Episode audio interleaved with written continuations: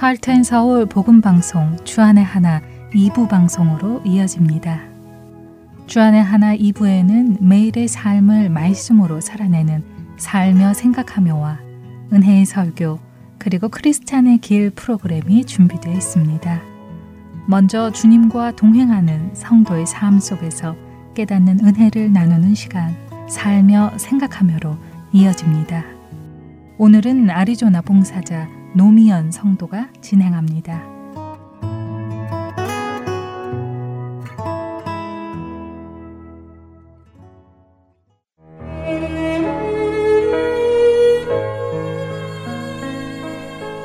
새치가 많은 저는 30대 후반부터 염색을 시작했는데요.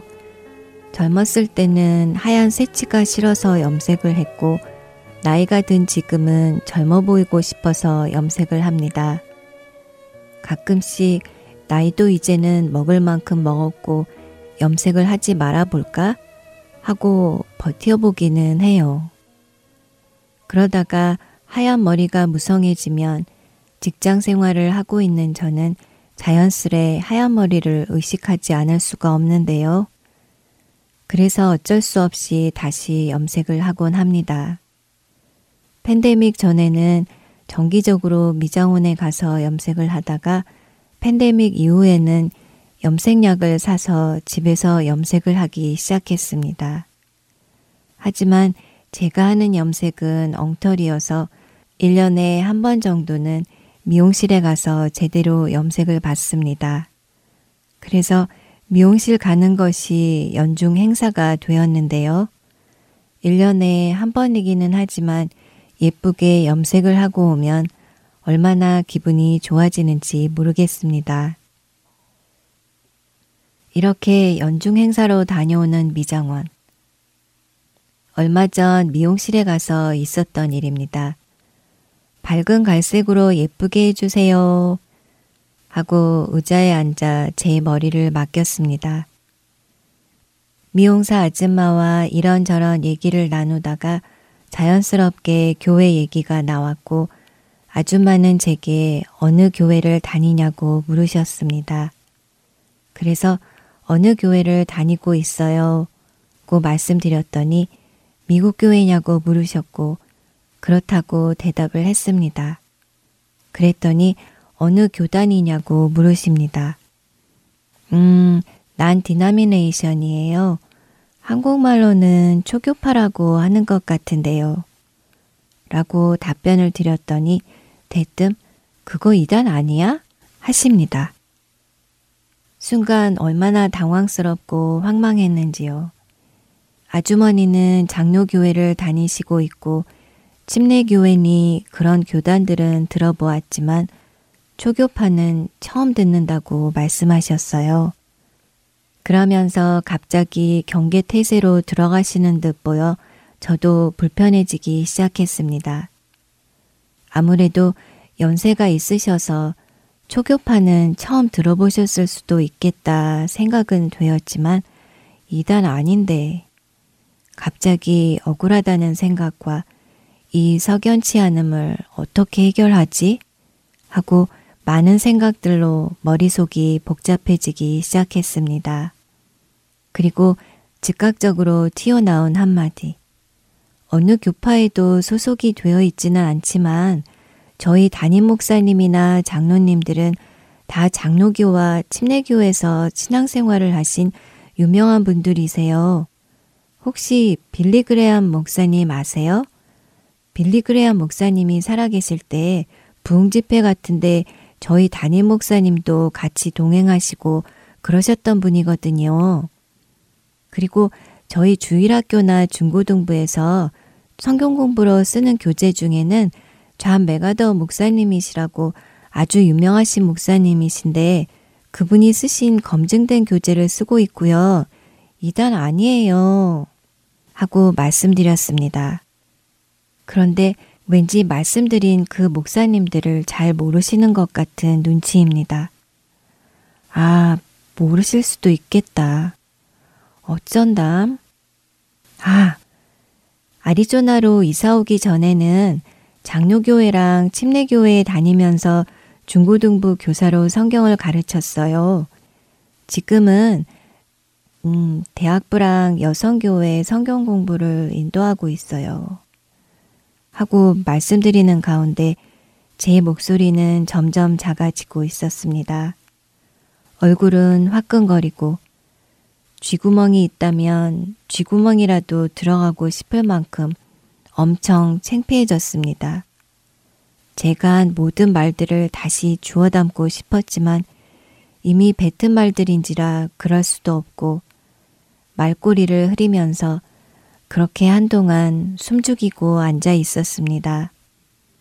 얼굴이 너무나도 화끈거렸기 때문에 얼굴빛이 홍조가 되었을 듯한데 눈치를 못 채신 듯 보였고 다행이다 싶으면서도 그렇게 저희들의 교회 대화는 끝이 났습니다. 이렇게 끝이 나면 안 되는데 싶었지만 이런 말이 제 입에서 나왔다는 사실이 너무나도 부끄러워 더 이상 아무런 말도 할 수가 없었습니다. 염색을 끝내고 집으로 돌아오는 차 안에서도 저는 계속 부끄러웠습니다. 그리고 제 자신이 너무나도 안심해서 자꾸만 자꾸만 몰려오는 자괴감과 창피함에 괴로웠습니다. 그리고 생각에 잠겼습니다.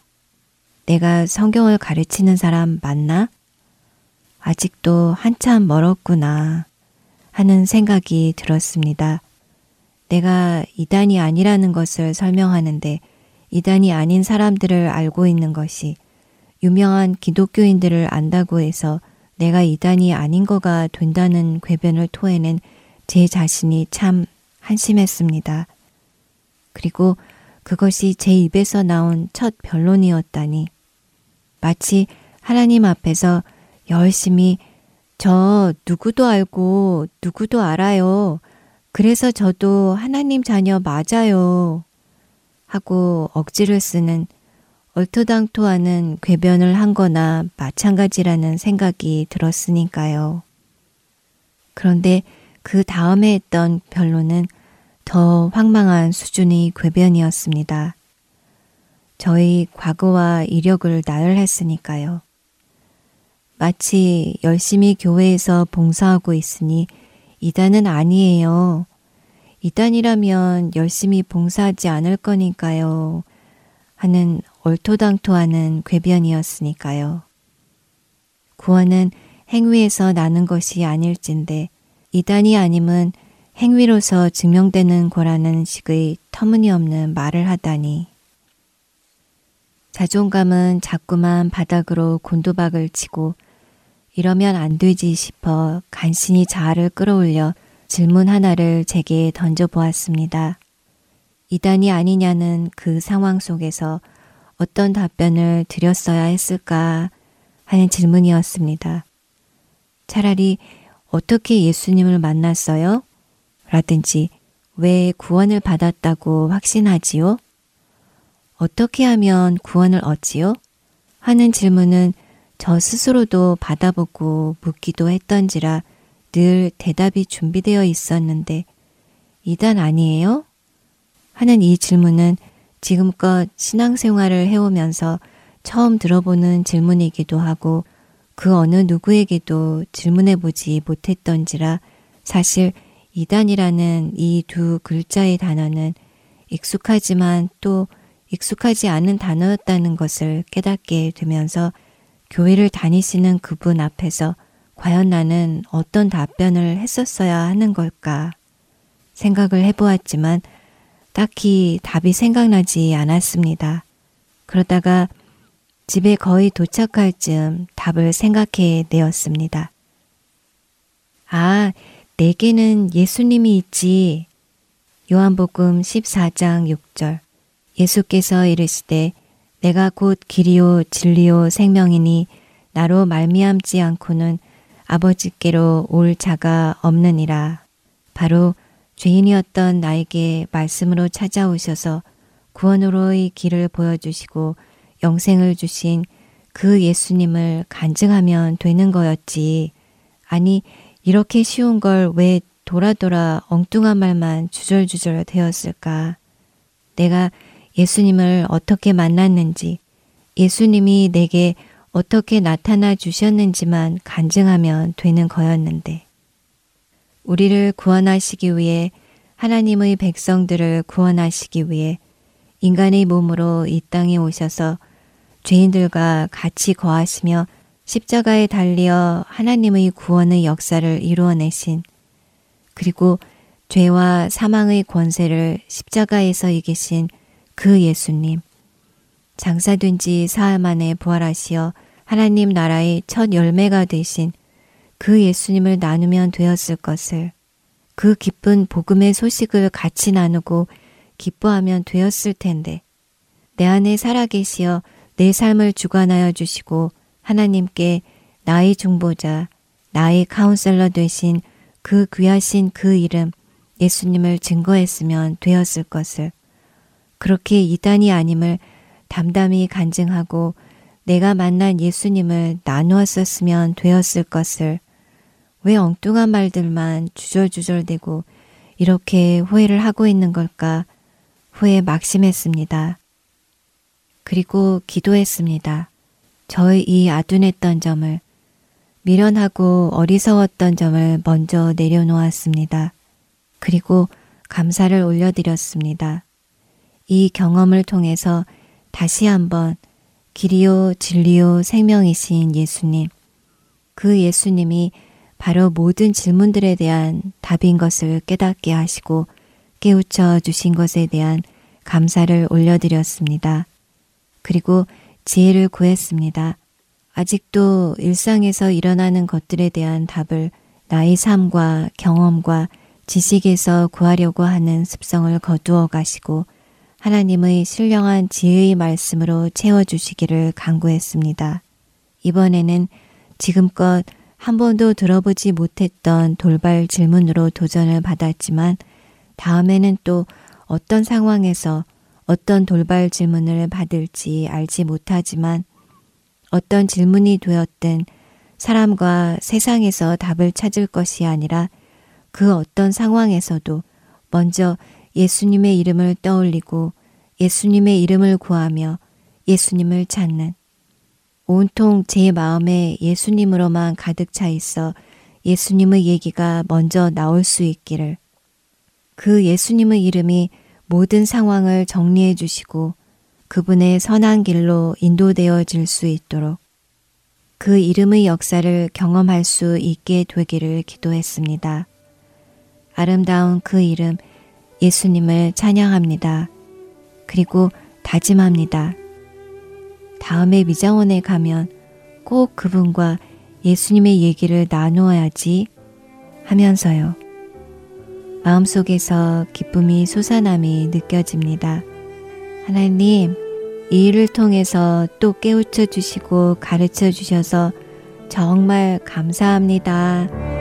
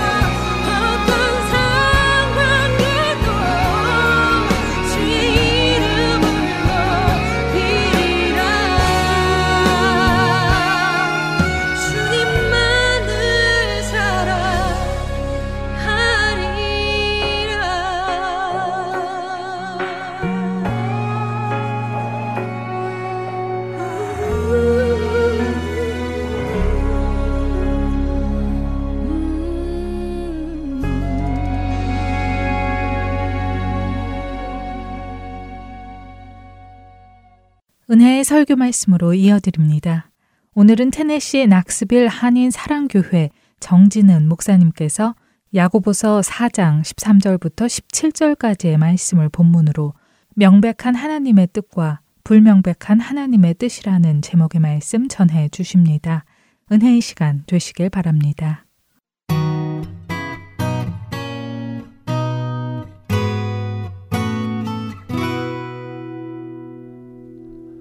예수님을 믿고 그분을 주인으로 모시면 어, 그 믿는 자들에게 반드시 따라오는 한 가지 질문이 있습니다. 그 질문은 그분의 뜻은 무엇인가? 라는 질문이에요. 예수님을 믿고 예수님을 주인으로 모신 사람에게는 반드시 이 질문이 들 수밖에 없어요. 그분의 뜻은 무엇인가? 저도 그분의 뜻이 너무 궁금하고 알고 싶어서 때로는 금식 기도도 한 적이 있고 때로는 작정 기도를 해가지고 그분의 뜻을 알아가고자 그렇게 싸워본 적 또 고군부터 한 적이 있습니다. 제가 목회자로 부르심을 받고 나서요 원래 다니던 학교가 있었고 그 학교에서 신학교로 이제 전학을 하려고 할 때 시험을 봤어야 돼요. 근데 그 제가 원하는 신학교를 결정하고 시험을 보는데 시험을 보고 오는 집으로 돌아가는 그 길에 너무나 불안한 거예요. 내가 붙을 수 있을까? 그리고 이렇게 한 것이 이 선택한 것이 잘한 것일까? 그래서 전철을 타고 간 전철이에요. 네, 서브웨이. 네, 한국에서는 있잖아요. 그 서브웨이 전철을 타고 가다가 너무 불안해서 하나님께 기도했어요. 하나님, 제가 이 선택한 게 잘한 겁니까? 이게 진짜 하나님의 뜻입니까? 하나님, 제가 이 학교에 붙을까요? 하나님 말씀해 줘요. 전철 안에서 그렇게 기도했어요. 그리고 너무 불안한 나머지 어떻게 했냐면 가방에 있던 성경을 꺼내서 하나님께 이렇게 기도했어요. 하나님, 제가 성경을 핍니다. 하나님 말씀해 주세요. 그리고 성경을 폈습니다. 진짜 한 번에 쫙 폈어요. 근데 거기에 로마서 4장 20절이 적혀 있었어요. 그게 뭐냐? 이 말씀이에요. 같이 읽어볼까요? 시작. 믿음이 없어 하나님의 약속을 의심하지 않고 믿음으로 경고하여져서 하나님께 영광을 돌리며 신기하지 않습니까? 어떻게 의심하고 있는 나를 알고 어떻게 이렇게 이 말씀을 딱 펴서 보게 해주시는지 제가 그 자리에서 보자마자 눈물이 막 났어요. 그리고 하나님한테 그렇게 기도했어요. 하나님, 의심해서 죄송합니다. 하나님 의심해서 죄송하고 하나님 정말 저에게 이렇게 또 말씀해 주셔서 감사합니다. 제가 얼마나 울면서 기도하고 너무 눈물을 흘려서 전철을 타고 가다가 내렸어요. 하도 울어서. 창피해서. 정말 놀라운 역사 아닌가요? 성경을 폈는데 딱 그걸 기도했는데 이 말씀이 딱 나오는 것. 근데 여러분 정말 이것이 올바른 신앙의 모습일까요? 그때는 몰랐어요. 저는 그것이 하나님의 역사인 줄만 알았어요. 은혜 받았어요. 하나님 이렇게 나에게 말씀해 주시는구나. 근데 시간이 지나고 제 신앙이 조금씩 조금씩 성숙해지고 말씀을 깨달아 알아가면서 정말 잘못된 미신적 신앙이었음을 깨달았고 그 사건이 너무나 너무나 부끄러웠어요. 이거는 여러분 점친 거예요. 여러분 이건 명백한 무속신앙적 모습이에요. 그런데 그거를 하나님의 역사인 양 착각하며 살았어요. 네, 여러분 잘 생각해 보세요. 제가 왜 이렇게 하나님의 뜻을 구했을까요? 제가 왜 하나님의 뜻을 알고 싶어 했을까요? 제 마음에 선한 마음이 있었어요. 어떤 선한 마음이 있었냐면 하나님의 뜻을 알고 싶고 하나님의 뜻대로 살고 싶다라는 그 마음이 선한 마음이 있었어요. 그런데 at the same time 그 마음만 있는 게 아니라 사실은 그 마음은 10%고 90%의 마음은 뭔지 아세요? 미래가 불안해서예요. 내 미래가 잘 가고 있는지 내가 잘 선택한 건지 두려운 그 미래가 두려운 그 마음 때문에 그래서 알고 싶었고 실수하지 않아서 않고 싶어서 그래서 알고 싶었어요. 더 나은 좋은 삶, 더 올바른 삶을 살고 싶어서 하나님 뜻을 알고 싶었어요. 제가 제자 훈련을 할 때 이 하나님의 뜻, 하나님의 인도하심에 대한 주제를 나눌 때가 있는데 그때 제가 분명히 말씀드리는 것이 한 가지 있어요. 뭐냐면 이렇게 하나님의 뜻을 알고자 하는 것은 선한 마음일 순 있지만 사실은 그것을 잘 보면 그거는 우리의 불신앙이라는 거예요. 왜 그런지 아십니까? 믿음이라고 설명하고 있는 믿음이 무엇인지를 분명히 설명하고 있는 히브리서 11장은 그 믿음이 무엇인지를 설명할 때 뭐라고 얘기하냐면 보이지 않는 것을 보이는 게 아니에요. 보이지 않는 것을 바라보며 살아가는 것. 이것을 믿음이라고 얘기해요. 그리고 믿음의 선조들이 그 믿음을 가지고 어떻게 살았는지를 11장에 그 믿음에 대해서 쭉 얘기하는데요. 아브라함에 대해서 믿음의 조상인 아브라함에 대해서 이렇게 말합니다. 우리 11장 8절 우리 한번 같이 읽어 보겠습니다. 함께 읽겠습니다. 시작. 믿음으로 아브라함은 부르심을 받았을 때에 순종하여 장래의 유업으로 받을 땅에 나아갈새 갈 바를 알지 못하고 나아갔으며 갈 바를 알고 나갔대요? 알지 못하고 나갔대요? 알지 못하고 나갔대요. 아브라함만 얘기하지 않아요? 에녹, 아벨, 노아, 사라 모든 사람을 열교하면서 동일하게 얘기하는 건 그들은 봤기 때문에 나간 게 아니라 보지 않았지만 아무것도 보이지 않았지만 하나님이 말씀했기에 하나님은 함께 하신다고 분명하게 말씀하셨기에 그 말씀 하나 붙잡고 보이지 않는 길을 걸어갔다. 이것이 믿음이다. 라고 믿음을 설명해 주는 히브리 11장에 이렇게 얘기합니다. 그렇다면 우리가 우리를 향한 그분의 뜻, 우리의 미래에 그분이 계획한 그 뜻을 너무나 알고자 하는 것은 이 말씀에 빗대어 보면 불신앙일 수 있어요. 미래가 너무 두려운 나머지 우리는 의심을 하고 있는 거예요. 13절에 와보세요. 하나님이 주인이라고 고백하는 그 사람들이 예배에 나와서는 하나님의 주인이라고 고백하고 찬양하지만 삶 속에 돌아가면 전혀 하나님이 주인이지 않는 삶을 살아간 거예요. 자기 스스로 혼자 모든 것들을 계획하고 개척하고 자기 스스로 혼자 모든 것들을 다 할 수 있다라고 고백한 거예요. 그랬더니 야고보기서는 15절에 이렇게 얘기하죠. 너희가 아무리 계획을 해도 주님의 뜻이 아니면 주님의 뜻이라면 우리는 살기도 하고 죽기도 하고 주님의 뜻이라면 이루어질 수도 있고 안 이루어질 수도 있고 너희는 안개 같은 인간인데 안개 같은 인간 속에서 너희를 붙잡고 있는 또 온 우주 만물을 다스리고 있는 진짜 주인이 누구신지를 말씀해 주고 있는 거죠. 오해할 수도 있어요. 하나님의 뜻이라면, 그래서 하나님의 뜻을 알아야 될 것처럼, 우리의 계획이 아니라 하나님의 뜻을 발견하고 살아가야 될 것처럼 말씀하고 있지만, 그렇게 우리는 착각할 수 있지만, 오늘 본문 말씀은 정확하게 말씀하는 건, 안개 같은 우리의 인생의 주인은 하나님이시라는 거예요. 그렇다면, 하나님이 주인이시고 그분의 뜻대로 살아가는 그 삶이 오늘 본문에서 말하고 있는 그 뜻대로 살아가는 삶이 무엇인지를 알기 위해서 우리가 분명하게 생각해 봐야 되는 게 있는데 그게 오늘 설교의 제목입니다. 한번 봐보세요. 오늘 설교의 제목은 제가 이렇게 나눴어요. 명백한 하나님의 뜻대 뭐예요?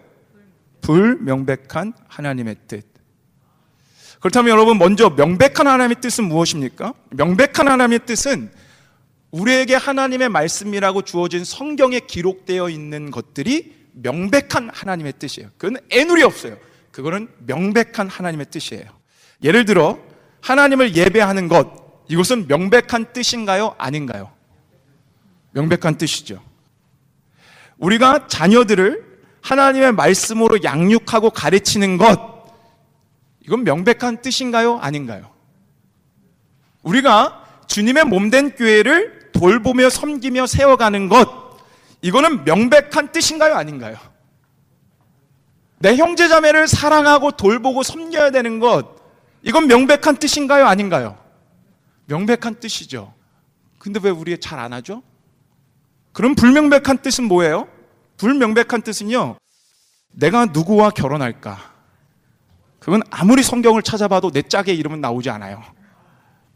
내가 이 전공을 선택하는 게 맞을까? 의대, 엔지니어링, 뭐, 뭐, 경영, 뭐, 그런 거 하나도 나오지 않아요.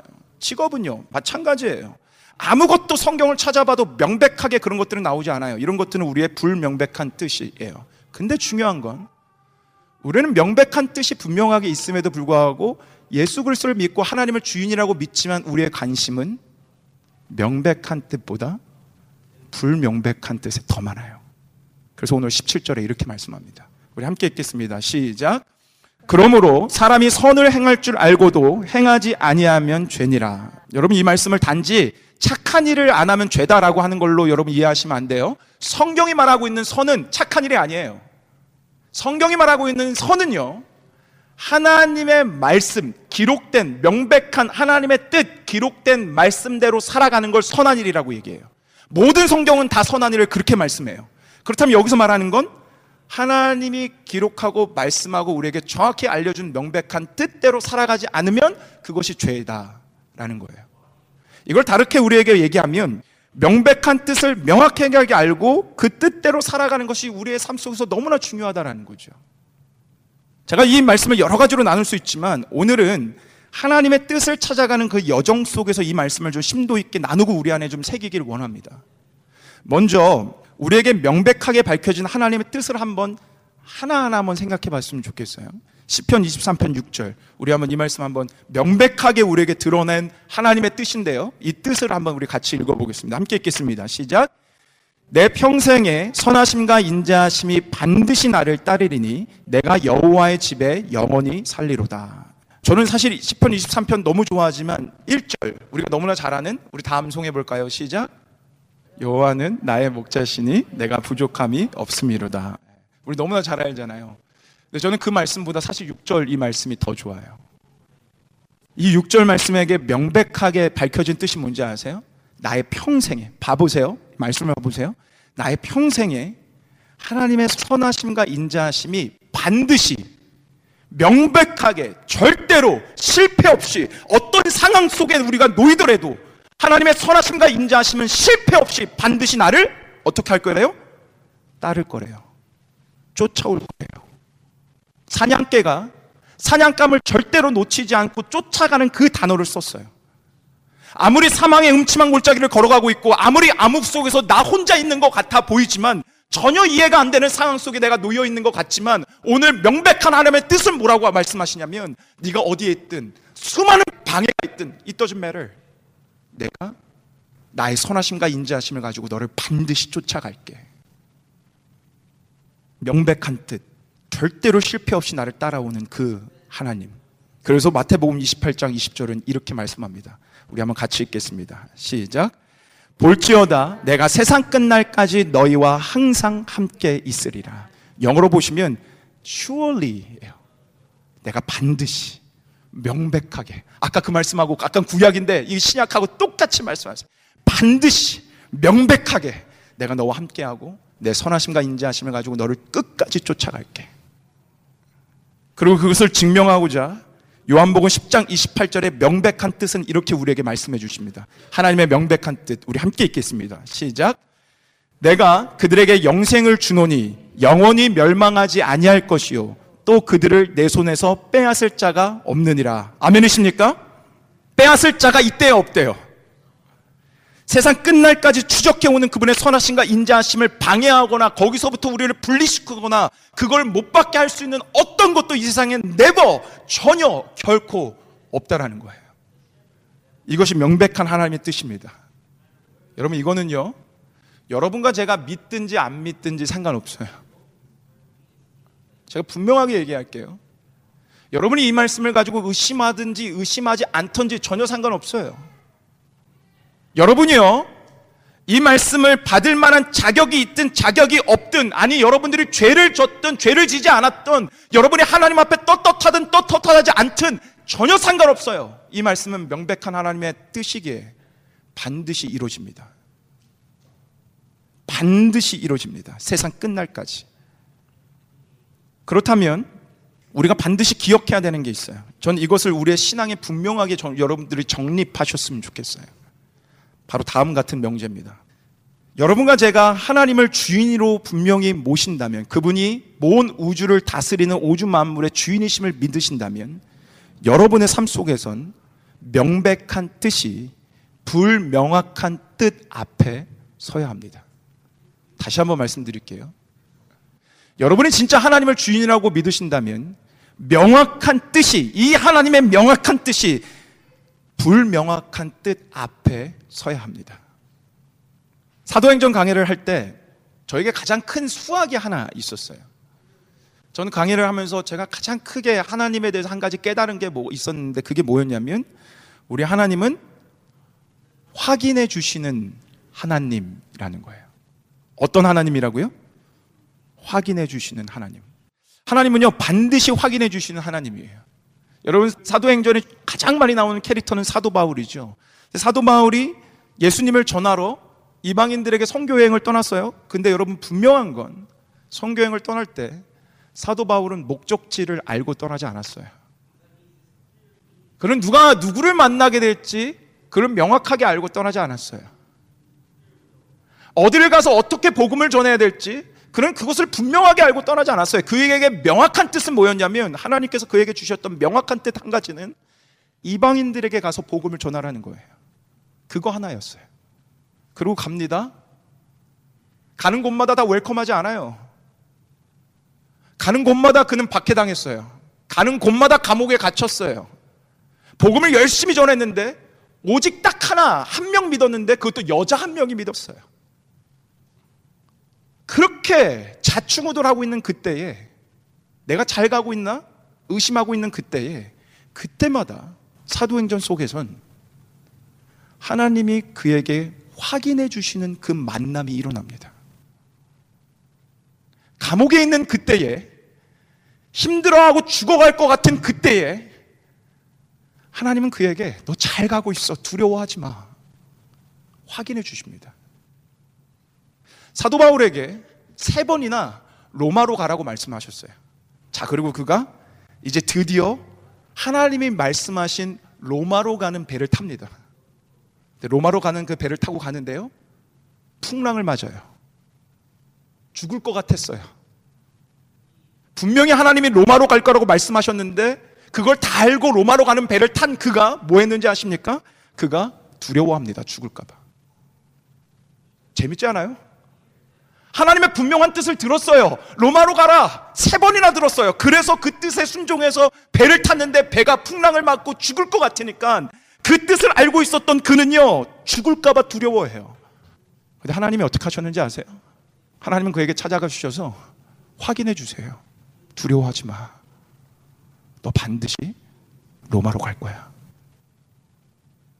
가는 곳곳마다 목적지를 잃어버리고 방황하고 있는 그때에 하나님은 오셔서 하나님이 그를 떠나지 않고 세상 끝날까지 그와 함께 하시고 그가 감옥에 갇혀 있고 풍랑 속에 있는 그때에도 하나님의 선하심과 인자하심이 절대로 멈추지 않고 그에게 가고 있다는 것을 어떤 세상의 풍랑과 어떤 세상의 방해가 있어도 너와 나는 끊어질 수 없다는 것을 하나님은 계속 계속 확인시켜 주세요. 이 명백한 하나님의 뜻 안에 뜻이 내 안에 분명하게 서 있다면 우리는 불명확한 우리의 인생 속에서 소망하며 견디며 이겨내며 보이진 않지만 아브라함처럼 갈 바를 알지 못하지만 걸어갈 수 있는 거예요. 제가 서두에 그렇게 얘기했어요. 점치듯 하나님의 뜻을 발견했다고. 저는 그게 그때는 하나님의 뜻이라고 생각했어요. 역사라고 생각했어요. 그래서 하나님께 너무나 감사와 영광 올려드렸어요. 얼마나 울었는지 몰라요. 그래서 제가 질문 드리겠습니다. 분명히 의심하지 말고 영광을 돌리라 이렇게 말씀했는데 그 말씀 이후에 합격이 발표될 때까지 제가 의심했을까요? 안 했을까요? 의심했을까요? 안 했을까요? 네, 다들 이러고 계신데, 네. 합격이 발표 나는 그날까지 저는 의심했어요. 틈만 나면 의심하고 불안했어요. 여러분 잘 들으세요. 우리는 하나님의 뜻을 알고자 막 소망하는데요. 여러분이 하나님의 뜻을 알았다고 여러분 의심 안 할 것 같아요? 불안하지 않을 것 같아요? 바울이 그랬어요. 아브라함이 그랬어요. 아브라함에겐 직접 나타나가지고 아브라함아, 내가 너에게 아들을 줄게 몇 번씩 말씀했음에도 불구하고 아브라함은 끝내 자기의 힘으로 하갈이라는 여종을 통해서 자신의 자손 이스마엘을 가져요. 명확하게 알았어요. 우리가 부러워하는 것처럼 하나님이 직접 나타나서 직접 말씀하셨어요.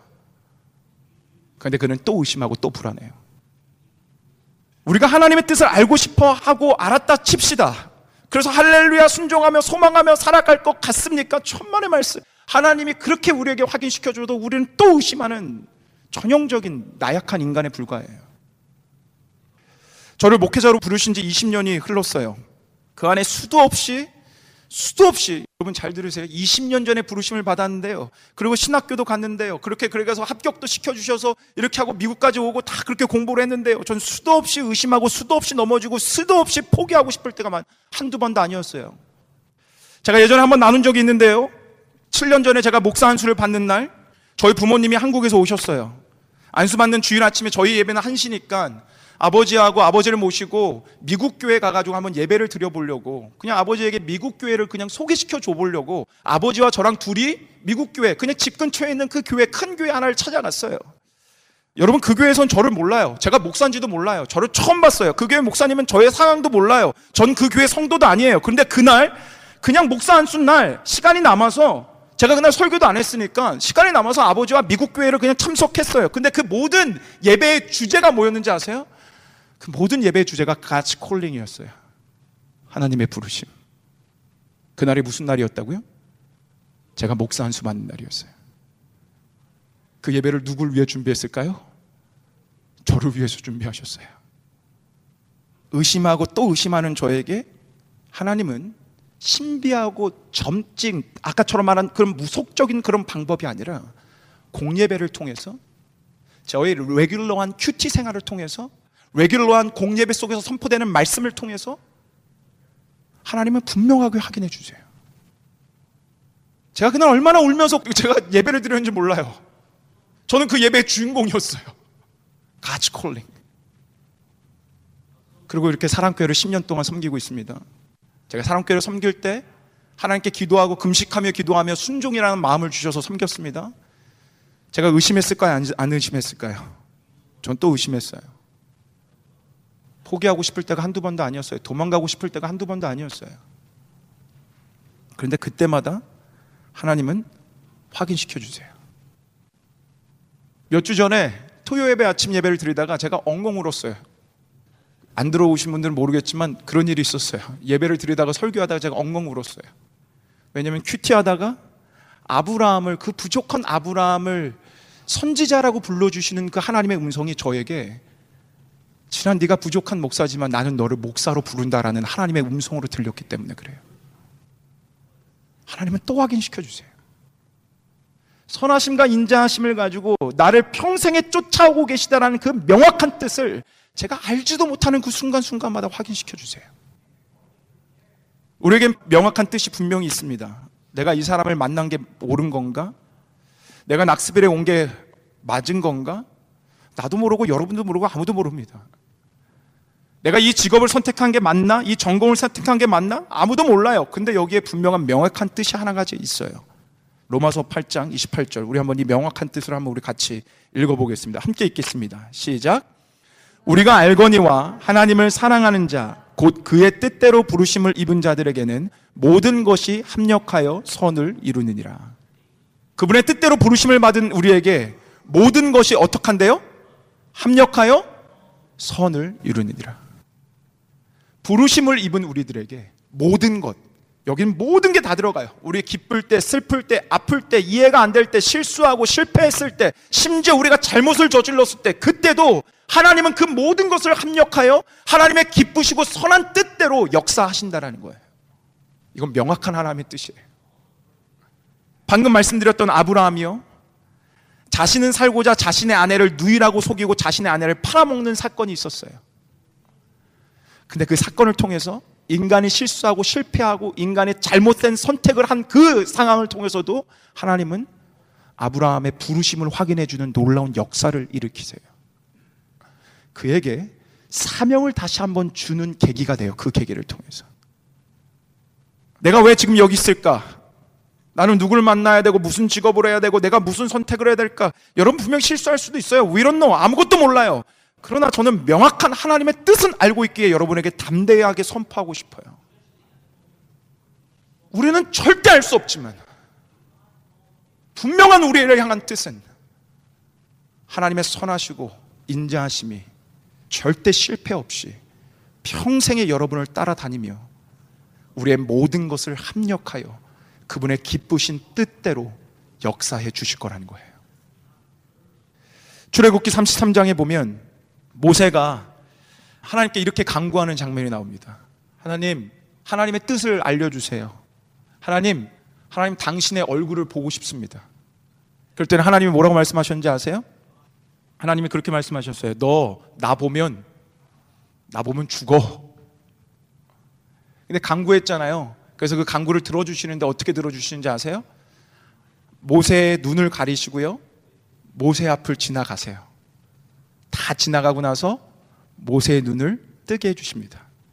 그리고 33장 22절에 이렇게 말씀합니다. 우리 한번 같이 읽겠습니다. 시작. 손을 거두리니 내가 내 등을 볼 것이요. 얼굴은 보지 못하리라.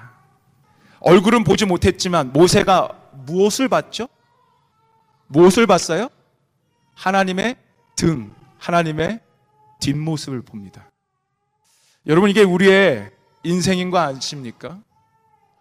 우리는 절대로, 결코 하나님의 앞모습은 볼 수 없어요. 여러분의 미래, 우리는 절대 볼 수 없어요. 근데 지나가잖아요? 그 미래를 지나가잖아요? 지나가고 나면 우리는 반드시 하나님의 뒷모습은 볼 수 있어요. 그러면 우리는 그렇게 고백할 거예요. 아, 하나님 계셨군요. 아, 하나님이 정말 나를 선하시고 이 놀라운 뜻으로 계속 쫓아오고 계셨군요. 아, 하나님, 하나님 분명히 하나님 손 속에서 이렇게 하나님을 날 붙잡고 절대로 놓지 않고 계속 나를 인도해 주고 계셨군요. 앞에선 볼 수 없으니까 우린 불안해요.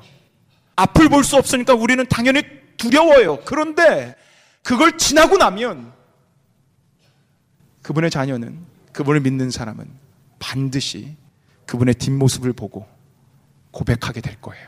하나님, 이 모든 것이 하나님의 은혜였습니다. 여러분의 안개 같은 인생 속에서 이 명제를 반드시 기억하십시오. 명확한 뜻이 불명확한 뜻 앞에 서야 합니다. 두렵고 흔들리고 아무것도 모르는 그때에 여러분에게 명확한 뜻이 분명하게 보인다면 우리는 갈 바를 알지 못하지만 소망의 발걸음을 내디딜 수 있고요. 두렵지만 그 길을 걸어갈 수 있고요. 그럴 때 하나님은 반드시 그분의 뒷모습을 보여주셔서 우리에게 하나님께 영광 돌리고 감사하고 이 모든 게 하나님의 은혜였습니다. 라고 고백하는 그때가 올게 될 것입니다. 이 하나님이 아브라함의 하나님이었고, 이삭의 하나님이었고, 야곱의 하나님이었고, 바울의 하나님이었고, 이제는 여러분과 저의 하나님이십니다. 이 명백한 뜻 때문에 소망의 삶을 살아가는 여러분과 제가 되기를 예수 그리스도 이름으로 간절히 간절히 축원합니다.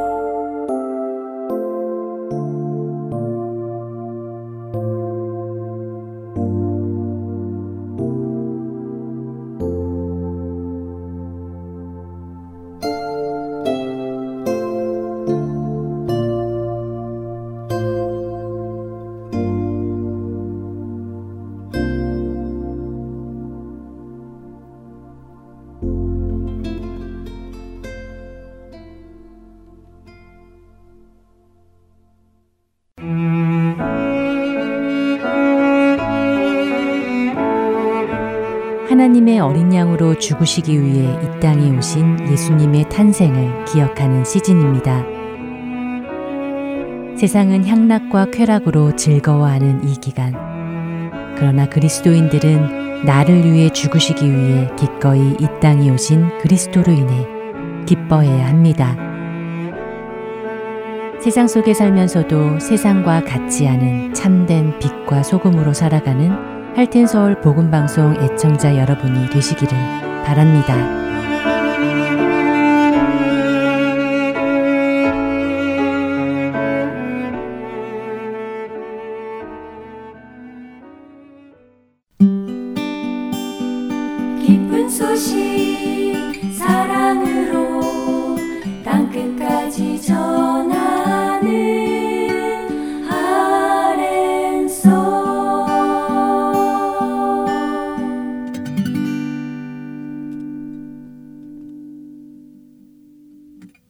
이어서 크리스찬의 길 함께 하시겠습니다.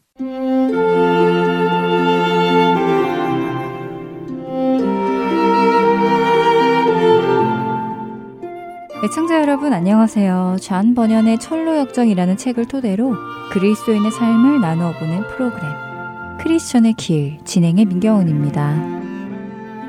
믿음 씨는 사람들에 의해 죽음을 맞이했지만 하나님 나라로 바로 들려 올려지는 기쁨을 맞이했습니다. 반면 홀로 남은 크리스천은 감옥에서 탈출하게 되어 다시 순례의 길을 가기 시작하지요. 믿음 씨의 순교 이후 홀로 그 길을 가고 있던 크리스천 옆에 새로운 동행자가 나타납니다. 그 동행자는 허영의 시장에서 크리스천과 믿음 씨가 극심한 고통 가운데서도 흔들림 없이 이를 극복하는 태도를 지켜보고 감동을 받아 스스로 소망을 품게 되어 길을 따라 나선 소망씨였습니다. 한 성도가 하나님의 진리를 증거하며 죽어가자 또 다른 사람이 그 죽은 자리에서 일어나 크리스천의 순례길에 동행하게 된 것이었습니다. 소망 씨는 얼마 지나지 않아 허영의 도시에 사는 많은 사람들이 천국을 향해 순례의 길을 따라 나서게 될 것이라고도 말했지요. 내가 진실로 진실로 너희에게 이르노니 한 알의 밀이 땅에 떨어져 죽지 아니하면 한 알 그대로 있고 죽으면 많은 열매를 맺느니라 라는 요한복음 12장 24절의 말씀이 떠오릅니다. 이렇게 소망 씨와 함께 순례의 길을 가는 중 크리스천은 또 한 사람을 만나게 되는데요. 그 남자는 교원이라는 도시에서 왔다고 합니다. 교원은 정교할 교와 말씀 언으로 교묘하게 꾸며진 말이라는 뜻입니다.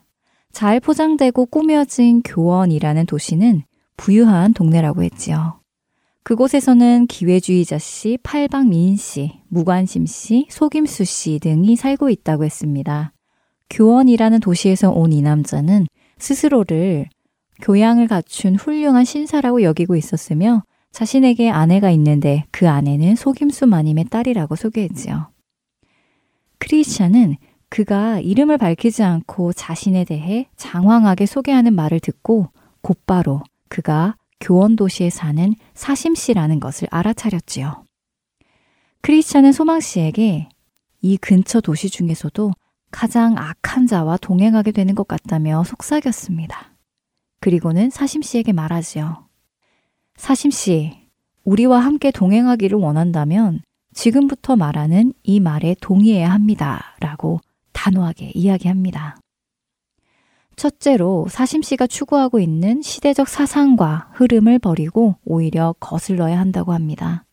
이렇게 하는 것은 사심 씨의 뜻과 맞지 않을 것이며 또한 사심 씨는 종교가 비단 옷을 입고 있을 때와 마찬가지로 누더기를 걸치고 있을 때에라도 변함없이 믿고 따라가야 하며 주님께서 갈채와 환호를 받으며 거리를 걸어가실 때나 쇠고랑을 차고 경멸의 대상이 될 때라도 변함없이 굳게 주님을 의지하고 믿어야 한다고 말했지요.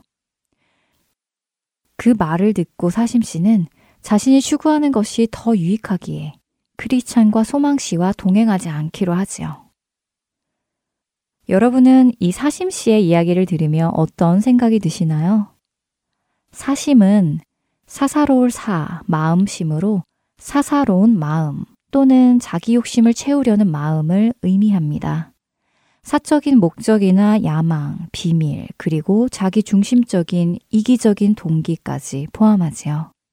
누구에게나 있는 자신만을 위한 욕심과 탐욕. 그것이 바로 사심입니다. 사심 씨는 교묘하게 말로 속이는 곳 교원이라는 도시에서 태어났고 속임수의 딸을 아내로 맞아 살고 있었습니다. 겉으로 볼 때 부유하고 교양 있고 예의 있게 보이지만 그는 이 세상의 생각을 따르며 평화롭고 모든 일이 잘 풀릴 때만 종교를 믿는다고 했습니다. 또 모든 일이 잘 되어 사람들이 주님을 찬양하고 주님께 갈채를 보낼 때 자신도 주님 곁에서 동행하기를 원했습니다.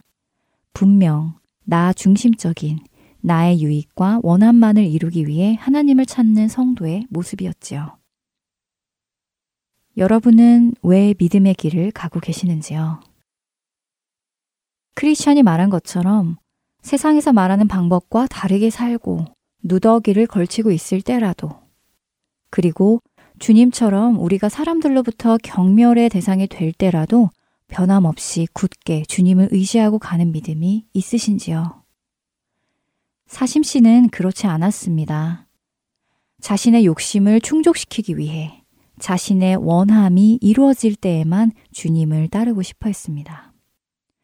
그런 그의 마음을 잘 알고 있기에 크리스찬은 사심 씨에게 어떤 마음가짐으로 동행해야 하는지 알려주었지만 그는 받아들이지 않았고 사심 씨는 그들과 동행하지 않기로 합니다. 이렇게 떨어진 그들, 그런데 얼마 지나지 않아 사심 씨를 보니 사심 씨 곁에는 세 명의 남자들이 있었습니다. 그 세 명의 남자들의 이름은 각각 세상을 사랑하는 세욕 씨, 돈을 사랑하는 애전 씨, 그리고 구두쇠 씨였습니다. 이들은 어린 시절부터 함께 자란 소꿉친구였는데요. 북부 지방의 탐욕군에 위치한 상업도시인 이익을 사랑한다는 의미의 에리시에 이익을 취한다는 의미의 취리 선생에게서 함께 가르침을 받은 동창생들이었습니다. 경제적인 이익만을 추구하는 취리 선생은 그들에게 이득을 얻기 위해서는 폭력이건 속임수건, 사기, 횡령, 아첨과 거짓말, 혹은 종교의 탈을 쓰고 거짓된 행위를 하건 온갖 수단과 방법을 가리지 말아야 한다고 가르쳤습니다. 탐욕군 에리시에 살고 있는 취리 선생으로부터 이러한 가르침을 받은 그들이 사심 씨와 함께 걷기 시작합니다. 그들은 저 멀리 걷고 있는 소망 씨와 크리스찬에 대해 험담을 하기 시작했는데요. 소망 씨와 크리스찬은 고집불통이며 자신들의 생각만 내세우고 남의 의견은 무시한다고 험담했습니다. 험담을 하던 중 사심 씨가 세욕 씨와 애전 씨, 그리고 구두쇠 씨에게 질문을 던집니다. 가령 어떤 사람, 그 사람이 목사든 장사꾼이든 상관없이 이 세상에서 행복과 부귀영화를 누릴 수 있는 좋은 기회가 눈앞에 놓여 있다면 그것을 얻기 위해서 무슨 수를 써서라도 특별히 종교의 힘을 빌어 자신의 목적을 달성하는 일이 잘못된 일입니까? 혹은 올바른 일이고 정당한 일입니까? 라고 물으며 토론을 제의합니다. 사심 씨의 질문에 돈을 사랑하는 애전 씨가 먼저 말합니다. 목사의 경우 자신이 더 많은 보수를 받기 위해 욕심을 내어 신자들의 취향에 맞게 설교하거나 더 열심히 설교하는 것은 올바른 일이다 라고 답했습니다. 또 장사하는 사람에 대해서는 한 장사꾼이 본래 가난하여 조그마한 가게를 가질 수밖에 없던 중에 종교를 갖게 됨으로써 장사가 더 잘 되고 부유한 여자와 결혼하게 된다든지 혹은 더 많은 고객을 끌 수 있게 되었다든지 하는 일은 매우 올바른 일이라고 했지요. 왜냐하면 신앙을 가지는 것은 그 동기가 어떻든 상관없는 것이며 부와 명예, 부유한 아내, 더 많은 고객을 얻고자 하여 종교를 갖는 것 역시 선하고 유익한 계획이라고 주장했지요. 애전 씨의 대답을 듣고 모두 그에게 박수갈채를 보냅니다. 그렇게 그들은 사람이 자신의 목적 달성을 위해 종교를 갖는 것은 건전하고도 유익한 일이라는 것으로 결론을 맺었습니다. 그리고 그들은 자신들의 결론에 대해 크리스천 씨와 소망 씨에게 묻기로 정하고 멀리 가는 그들을 불러 세웁니다. 그들의 토론에 크리스찬과 소망 씨는 무엇라고 답변을 할까요? 크리스찬은 사람이 단지 빵을 얻기 위해 예수님을 따르는 것조차 불법이라고 요한복음 6장 26절과 27절에서 예수님께서 말씀하셨다고 했죠. 그러면서 크리스찬은 예수님과 종교를 이용하여 현세의 쾌락과 유익을 얻는다는 것이 얼마나 혐오할 만한 일인지 성경을 통해 잘 알 수 있는 몇 가지 예를 들어줍니다. 위선자들인 제사장들과 서기관들, 그리고 바리새인들도 역시 이런 무리들이었는데 그들이 드리는 장황하고 기나긴 기도는 신앙을 가장하는 거칠에 불과했고 그들의 본래 목적은 과부의 집을 노리고 차지하는 데 있었다고 설명합니다. 결국 하나님께서는 그들의 거짓되고 사악한 행위에 대한 심판으로서 다른 사람들보다 더 무거운 정죄 판결을 내리셨다고 힘주어 말합니다. 또 사도행전에 등장하는 마술사였던 시몬도 역시 돈을 벌기 위한 수단으로 종교를 가지려고 했기 때문에 마침내 베드로 사도에게서 하나님의 선물을 돈 주고 살 줄로 생각하였으니 내 은과 네가 함께 망할지어다 라는 정죄의 말씀을 사도행전 8장 20절에서 듣게 되었다고 말해주지요. 이처럼 이 세상의 부귀영화를 얻기 위해 종교를 믿는 자는 결국 이 세상의 부귀를 위하여 종교를 버리고 망하게 될 것이라고 크리스천은 말했지요.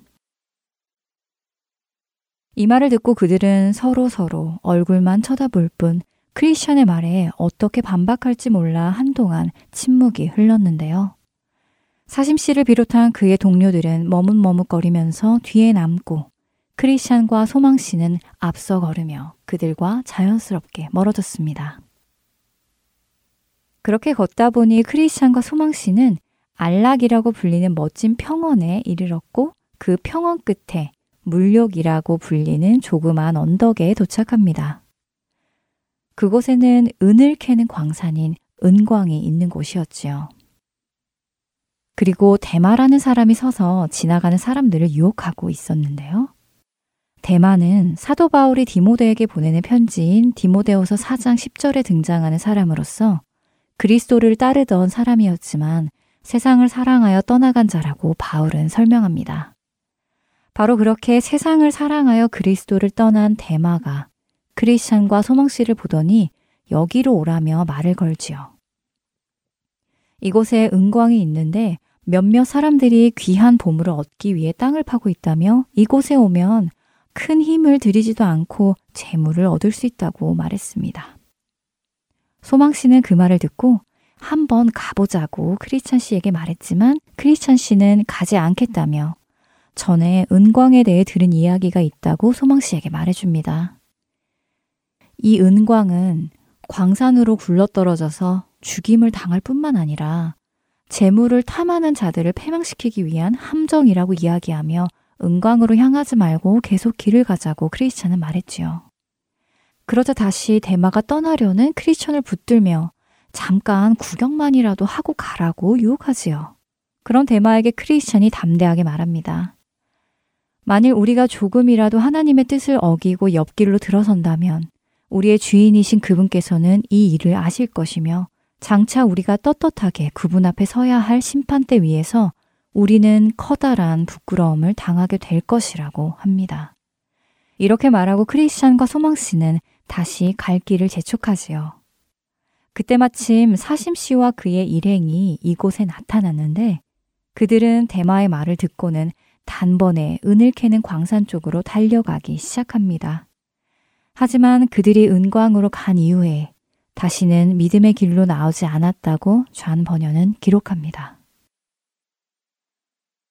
오늘 이야기에서 사심과 탐심, 그리고 돈을 사랑하는 것이 무엇인지 우리의 마음 깊은 곳을 들여보게 하는 사람들이 등장했지요. 예수님을 왜 믿으십니까? 교회를 왜 나가십니까? 봉사를 왜 하시는지요? 기도를 왜 하십니까? 라는 질문에 제 인생이 조금 더 편하려고요. 제 자녀가 조금 더 잘 살았으면 좋겠어서요. 사업이 잘 되었으면 해서요. 라는 사심이 우리 안에는 없었는지요. 우리는 우리의 사리 사욕을 채우기 위해 주님을 따르는 부분이 조금이라도 남아있는지 살펴보아야 합니다. 자기 자신을 사랑하는 사심씨, 돈을 사랑하는 애전씨, 또 세상을 사랑하는 대마처럼 우리 안에 하나님보다 더 앞서는 탐욕이 있는지도 살펴보아야 할 것입니다. 그러므로 땅에 있는 지체를 죽이라.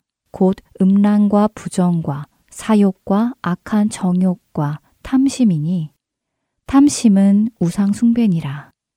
골로새서 3장 5절의 말씀입니다. 사심과 돈을 사랑하는 마음은 탐욕이며 이것들은 우상 숭배라고 성경은 말씀하십니다. 우리가 주님을 따르는 이유는 우리를 사랑하셔서 우리의 죄를 대신하여 죽으시고 우리에게 생명 주시기 원하시는 그분을 사랑하기에 따르는 것이어야 합니다. 우리의 모든 죄성을 아시고도 예수님을 보내시어 우리를 살려주신 하나님의 은혜와 극률하심을 의지하는 시간 되길 원합니다. 크리스천의 길 오늘 이 시간 마치겠습니다. 저는 다음 시간에 다시 찾아뵙겠습니다. 안녕히 계세요.